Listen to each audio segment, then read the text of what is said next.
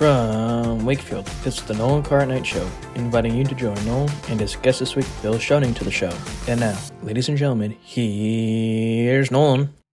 And welcome back, ladies and gentlemen, to another edition of the show. And after a week off, I'm proud to say I have the guest of all guests, originating from the city of originating from the city of brotherly love as one of its favorite sons. This man has several other monikers as well. Some may call him ingenious, a savant with stylistic sports sayings. Uh, Texas's By Saam, a musical maestro, or even to some of a certain generation and location, the voice of death.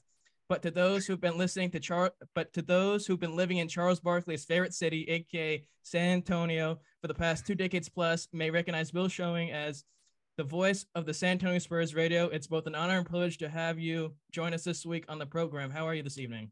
Very good. Thanks for that long introduction. I'm not sure if I can live up to all of that. Well, hey. Clearly, if, if you're in the correct books with Gregg Popovich, the greatest coach of all time, I, I guess you're doing something correct. I, I want to start like this, right at the gate.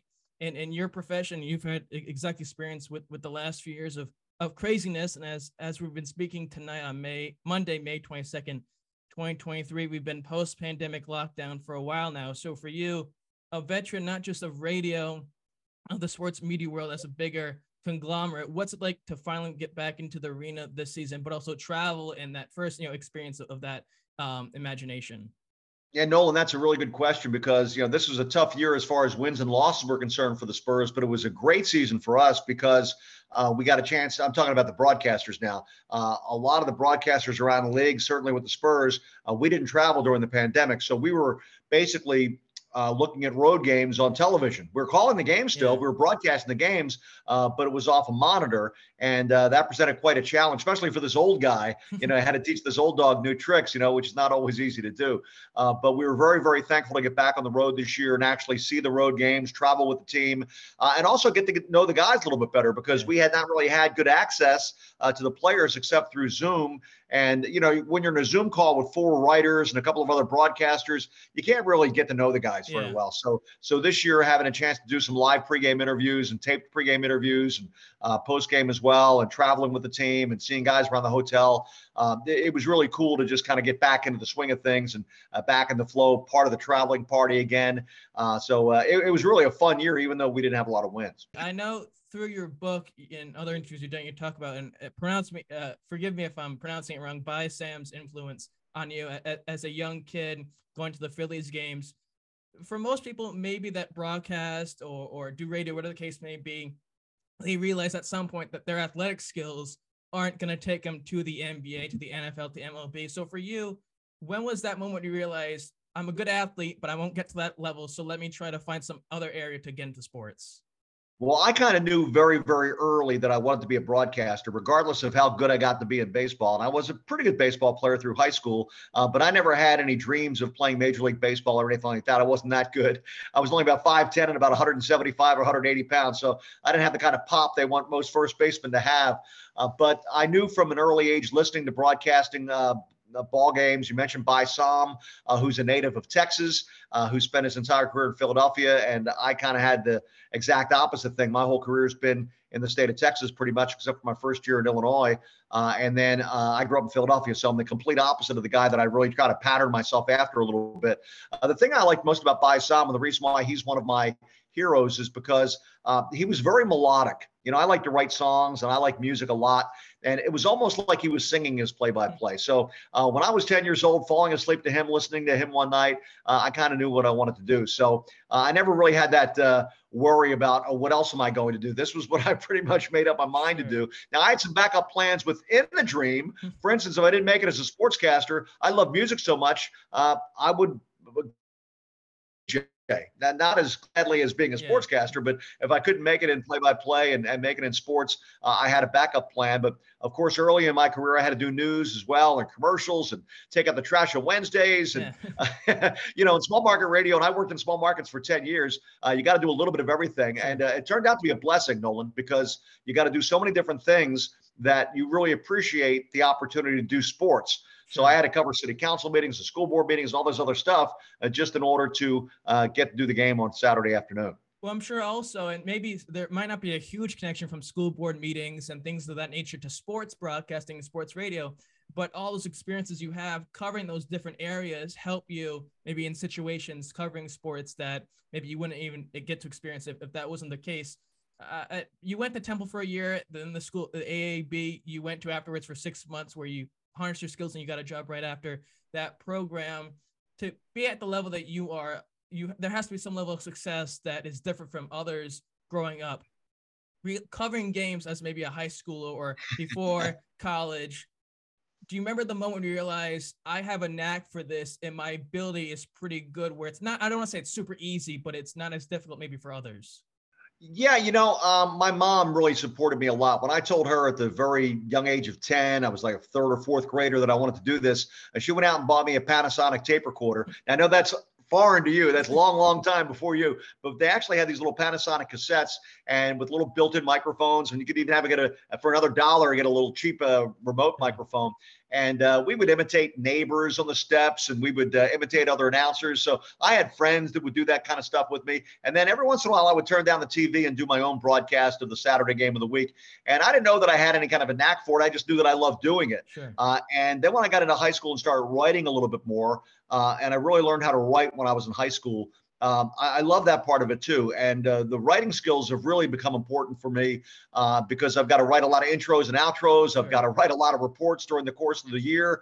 Uh, and uh, obviously uh, during the pandemic, I wrote a book over three hundred pages. So there, there was a lot of writing going on there. So, uh, you know, having that uh, ability to write, I think really helped me down the line as well. And being in news, you mentioned the, you know, covering city council and those types of things.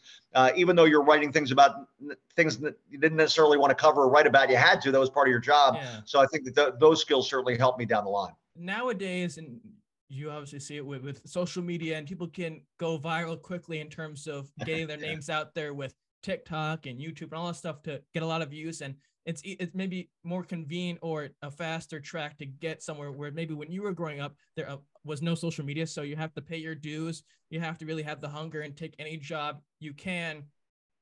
Do you see that from your perspective? And do you think that today's generation of sportscasters aren't as hungry perhaps as maybe your generation or, or people around your time were? Well, I don't know if it's completely fair to, you know, uh, categorize everybody that they're not as hungry as other guys were. I think everything's different. The, the, the, obviously, the mediums have changed so much. In fact, uh, at a recent N B A meeting, uh, I was not in the radio meeting. I was in the audio meeting. We're no longer radio. Now we're audio dissemination. You know, we're audio content. So you know, things change quite a bit. And, of course, a lot of people now that listen to the games Uh, don't listen on the radio. They listen to uh, to the game on another device, yeah. uh, on their computer, on their phone, or whatever. So uh, a lot of different uh, ways to get that message out now. Whereas before, if you were on radio, it was five ninety on the dial, or yeah. whatever the whatever the frequency was for the radio station. So in that regard, things have changed. But I think there's still a lot of guys that have passion for what they do. Uh, but I think that it's a, a, a different uh, industry completely now, sure. uh, because of live streaming. My son does a lot of live streaming right now.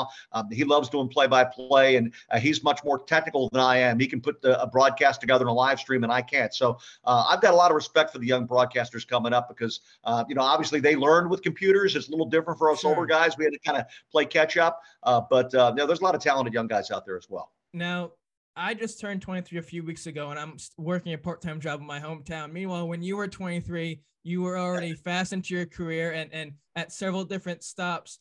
Besides your brief time in Illinois, and then, of course, you, you made your, your your name known in Texas for the different stops, Sam Houston, uh, University of Texas, and so on and so forth. For you, how important was that quick progression for you to get to that big-time job where then you where then other people realize the quality of work you're doing so you don't have to worry about getting your name out there?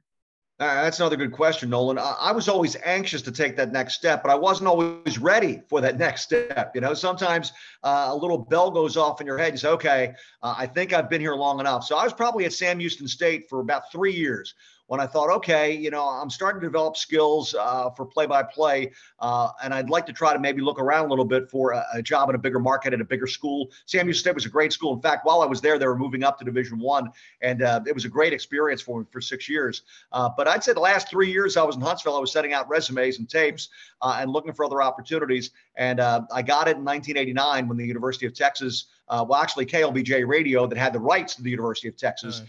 hired me. And uh, therefore, that was my first step uh, into uh, really big time college sports sure. uh, with the University of Texas. Now, I'm curious for, from some of your perspective, was there ever a moment, or maybe just in general to anybody um, who's been doing it for a while, a moment where you thought, oh, I wonder what it would have been like if I stayed there, or you know, having the bug to stay there longer? Or was that just a moment where you enjoyed it, but you realized that your time was needed somewhere else?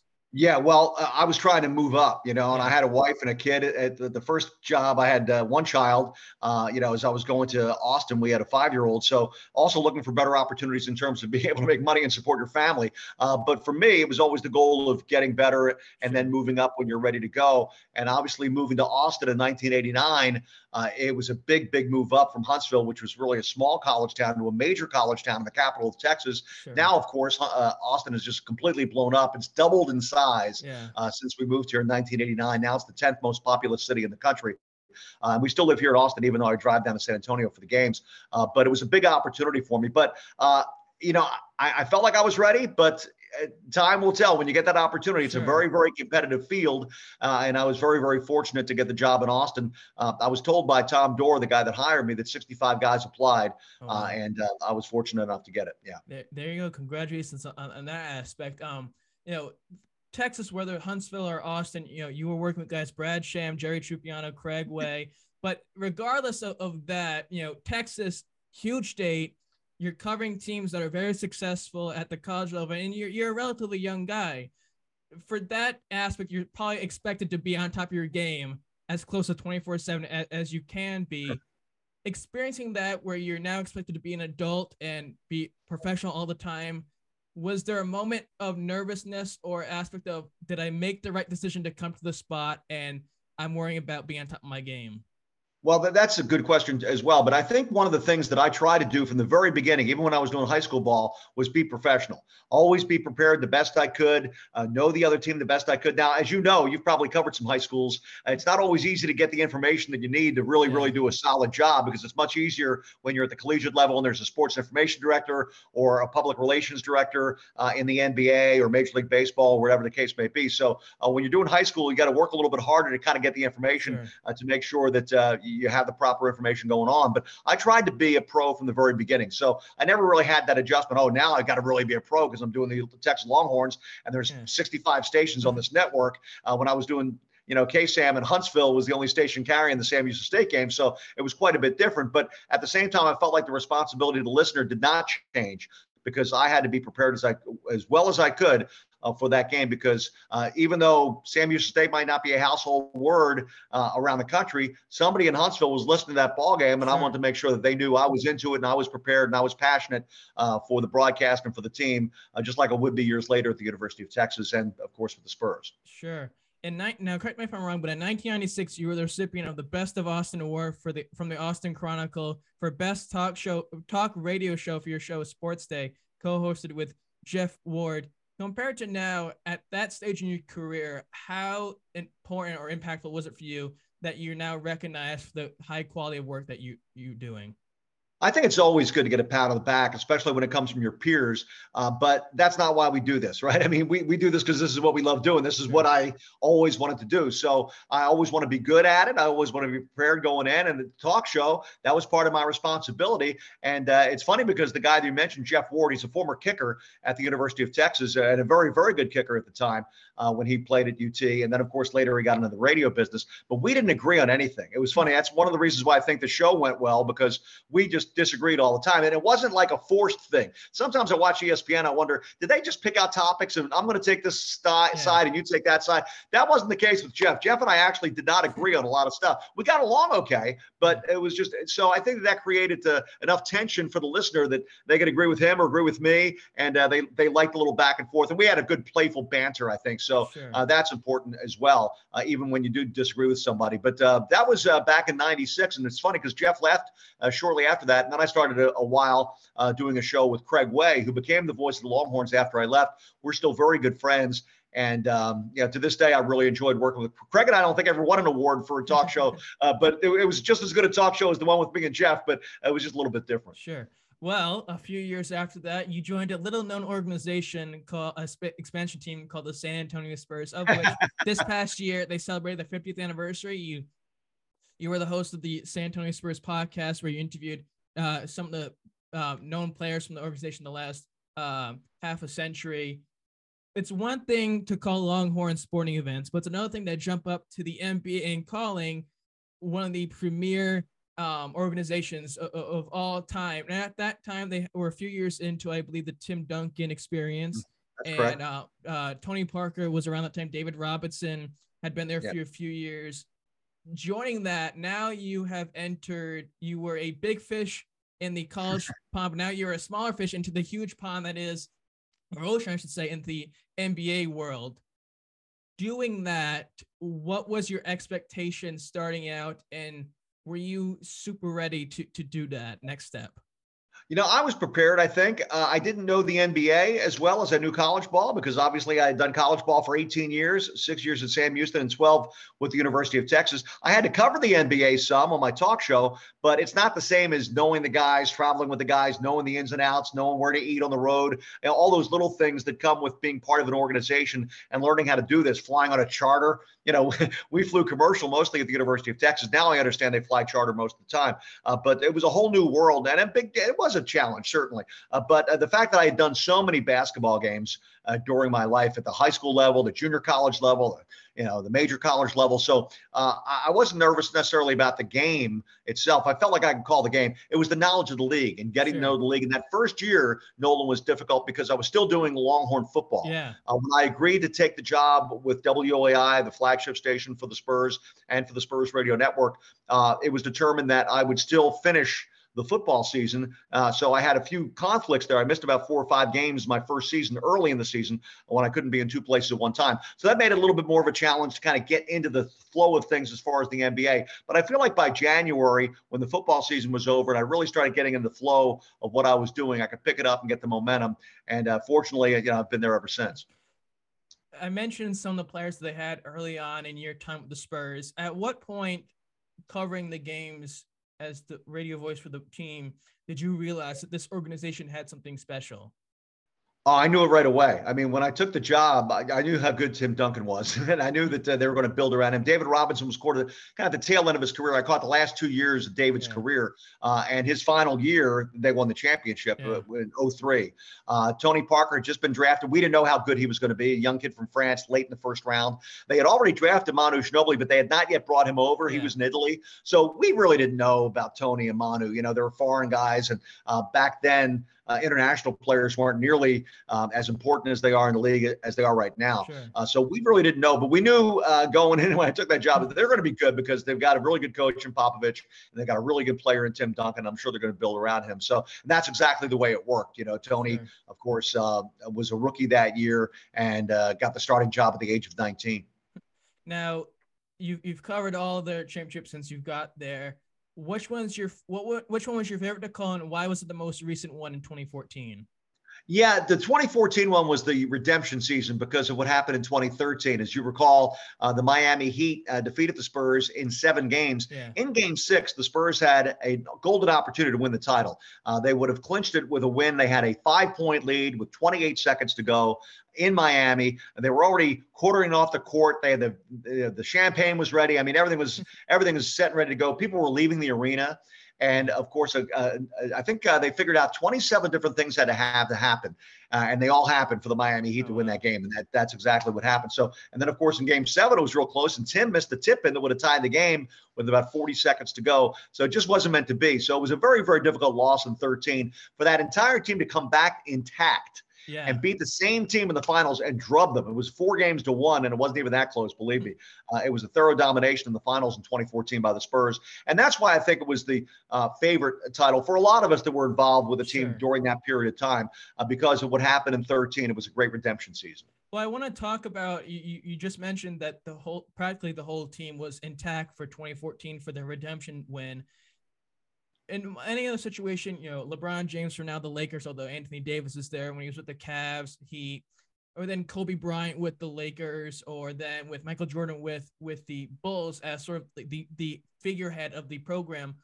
Why do you think it's so different with the Spurs, where they have Tony Parker, one of the greatest forwards of all time? Uh, no, t- yeah, no, Tim Duncan. When Sorry. I said Tony, Tony, Tim Duncan, Tony Parker, Manu Ginobili, all three great players. But never a moment where they're selfish. Gregg Popovich, one of the greatest coaches of all time, was able to bring all these guys back year after year. Why do you think they're so successful with that ability to bring back these teams year after year and play so selfless, less basketball? Well, you just mentioned selfless, right? And I think that's a big part of it. I think each of those guys at some point took less money in their contracts yeah. than they could have uh, if they really kind of held the team to the fire. But if they did that, then they probably wouldn't have been able to sign a Danny Green or sure. a Tiago Splitter or some of these other very important players uh, in the championship season. So I think that because they were unselfish, Manu Ginobili, for instance, you know, one of the great players of all time, a Hall of Famer, agreed that it would be okay for him to come off the bench. A lot of guys wouldn't agree to do that. Sure. Uh, but Manu decided, okay, they need my spark off the bench. That's what I'll do. And that's exactly what he did all those seasons. Of course, early in the year, he or early in his career, he started some, uh, but he mostly came off the bench from about the oh seven season on. And that was his role with the team. So I know some guys would have had the egos uh, that they wanted more money or sure. they didn't want to necessarily play with this guy or that guy. The culture for the Spurs is different. They're, sure. they're very, very close together. Uh, and I think the fact that, you know, Popovich was the, the guy all through those years. R C yeah. Buford was the general manager all through those years. So there was a lot of stability in the front office. There was a lot of stability in the coaching office. And therefore, you know, and of course, those three guys stayed together, the, the winningest trio of all time. And people don't realize the winning percentage. Manu yeah. Ginobili's winning percentage is seven twenty-one. Mm-hmm. And uh, for players that played at least one thousand games in the N B A, it is the highest winning percentage of any player uh, that has played. And, of course, I think Tony is like two or three, and Tim is in the top five. So those three guys are, are three of the biggest winners in all time in N B A history. This past uh, few recently, a week or two ago, they had the N B A lottery draft. And San Antonio Spurs got the number one pick, which possibly will be going to Victor Wembanyama of, of France, which has been he's been called a generational talent as such, like LeBron James, which great for him, I guess. Your perspective, but also prediction in terms of who they would draft first overall and how Victor would look on that team. Well, I think most people automatically assume it's going to be Victor Wembanyama. Uh, I haven't talked to the front office. I'm not sure what they're thinking, but I think most people pretty much feel like he's the guy. Uh, there's a lot of reasons for that. Uh, one is that he already has a connection to the organization. Uh, there's a great picture of him when he was about a ten-year-old kid wearing a Tony Parker San Antonio Spurs jersey, uh, because Tony, of course, is the most famous player to ever come out of France uh, to play in the N B A. And I think because of that, Victor already had kind of a connection, and he had already played uh, in Lyon, so he knows Tony very well. Tony's very proud of Victor, uh, obviously, with what he's been able to do. So when the ping-pong balls fell just right and the Spurs got number one, yeah. there was a huge celebration in San Antonio because they haven't made the playoffs the last four years, and it's been yeah. very, very different because, you know, they made the playoffs for twenty-two straight years, which is an N B A record. The Syracuse Nationals, Philadelphia seventy-sixers, uh, Syracuse was the Sixers before they, they moved to Philadelphia. They had made the playoffs twenty-two straight years. Uh, and uh, so the, the uh, Spurs tied that. So it's a, a period of success that is really kind of unprecedented in N B A history because in eighteen of those twenty-two seasons, they won fifty games in a row, wow. or fifty games, eighteen seasons in a row. And that had never been done before. The Magic right. Johnson era Lakers had won fifty, twelve years in a row. So they shattered that mark. So uh, the consistency that the Spurs fans are used to, uh, you know, wasn't there last couple of years. They've been rebuilding. Last year was a big rebuilding season, yeah. uh, but it looks like they played their cards right because now they've obviously got uh, the number one pick, and they've also got a slew of draft picks coming up sure. uh, over the next several draft picks, both uh, draft uh, lotteries or draft rounds. They've got the first and second round picks uh, oh. coming up, a multiple number of picks uh, over the next uh, five or six years. And that's the thing that the Spurs have also done successful at is, sure, they've had their fair share of top picks, but they've also been able to successfully go through the later first round, second round, late into the second round, and even undrafted players, and done a lot with them. Tony Parker, Manu Ginobili, two guys who weren't lottery picks. Uh, they have a few young pieces that are be good. Tyus, jo- uh, Tyus Jones, Devin Vassell, Keldon Johnson, Jeremy Sohan, and now Wembanyama. How soon with this looking potential lineup do you see this team returning back to the playoffs?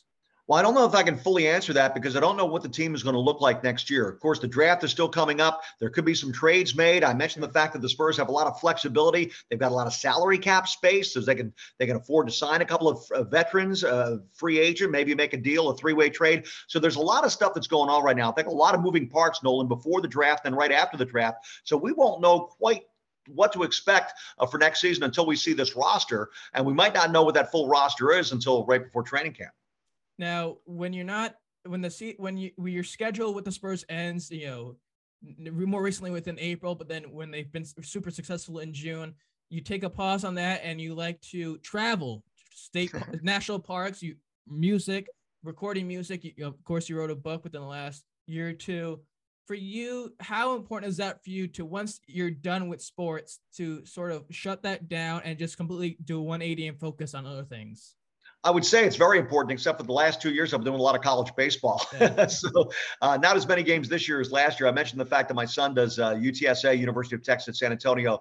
Uh, he produces some of their games. So I've actually worked for my son, which is kind of crazy uh, when I think about it. But um, I like to get away and do some different things. I think that uh, if you're all wrapped up into one thing, no matter what it is, I think it's good to have other interests. You know, I, I always encourage young people to develop uh, different interests and, and to try to, you know, whether it's like my wife and I fell in love with national parks. Uh, we both grew up in the inner city in Philadelphia. So we didn't have an opportunity, obviously, sure. when we were young, didn't have a lot of money to travel. And then, you know, now I've got this time because when I took the Spurs job in oh one, they told me I got the summers off. So immediately I said, okay, that means I'm going to start traveling. I wasn't quite sure where, you know, uh, but we started hitting the national parks. We have a friend that lives up in Montana, and uh, we just fell in love with the outdoors and going out west and, and visiting these different parks. So now we've been to, I believe, twenty-nine oh, wow. national parks. We've hiked in twenty-nine different parks, and we got three more this summer uh, uh, up in Kentucky, West Virginia, that area. Uh, we're going to hit a couple of parks up there. Uh, also the Great Smoky Mountain National Park in Tennessee. So we're looking forward to doing that. And, you know, travel is one of the things that I would like to do during my downtime. Yeah. I want to, I want to end on this last question before these two little games I have. What's next for Bill Schoening in his life, but also in sports? Oh, wow. You know, as far as I know, I'm still the voice of the Spurs and hope to be for a while. uh, so we'll see what happens beyond that. But, uh, you know, right now my plan is to, you know, stay in the N B A. I'm, I'm very blessed with good health. Uh, my wife gets me up early every morning. We walk about three miles on our hiking trail real close to our house here. Uh, so I'm very fortunate about that. I live in a great area, Austin. So uh, I'm in a good spot right now. Um, I'll continue to follow up on doing my little hobby stuff. Uh, I go in the studio on Wednesday to finish up uh, two songs that I've been recording with uh, Nick Whitworth, my producer uh, and keyboard player, who's a great guy. Uh, um, yeah, so I've got all these other interests. We mentioned the fact that we're going to be traveling quite a bit this summer. I got some family I want to go up and see in uh, Philadelphia. So uh, I try to keep my hand in a lot of different things. Sure. I love film, you know, so I'll probably go uh, catch catch some movies this year. I'm a big World War Two buff, so I like to see all the movies about World War Two. Um, and uh, I know you've read the book, but uh, that one line about uh, uh, the World War Two interest, my son Carl, every time he sees me watching a World War Two movie, he's, Dad, I'm going to save you all time. The Nazis lost. Last thing I want to do with you before I let you go again, I want to thank you so much, Bill, for doing this. It's called the One Word Challenge. So what entails with this is that I'll throw out a few names of people who place their things that have connect- some connection to my guest this week. And he has to do his best to say a word or two or sentence, whatever he cares, because he's Bill. And he whatever comes to mind when he thinks of it. So are you ready? Uh, you just need a word or a sentence? A word, a word or two or sentence, whatever comes to mind when you hear okay. it. Okay. Uh, first one, Philadelphia. Home. San Antonio. Tradition. Uh, sports broadcasting. Life. Uh, basketball. Passion. Uh, hard work. Important. Success. Earned. Gregg Popovich. Icon. And last but certainly never least in this cosmic universe we all called Earth that we currently live in, Bill Schoening. Believer. Well, you, you have to be a big believer in life to succeed as much as you have. Well, good sir, Sir Bill, I, I want to say thank you so much for taking the time. Did you call me just Sir Bill? Did yeah, you just Sir say Bill. Sir Bill? Did you not knight me? Am I going to get knighted by the Queen or something, Sir or the Bill. King? Yeah, well, now it's the, the the King, the, the King of the world. The well, King, thank, not the Queen anymore, right? Yeah, yeah. Thank you so much for doing this. I appreciate it. Um, is there anything that you want people to look out for or to, to tune into that is of yours, whether it be Spurs or um, outside stuff related? Well, if you want to read a book, uh, I thank you for letting me uh, publish uh, publicize it a little yeah. bit. It's called Stories, Sports, and Songs. It's uh, on Amazon. You can order it online. It's a it's a fun read. It's basically about my career. But, you know, what I try to do is not write one long story. I wrote sure. one hundred one short stories.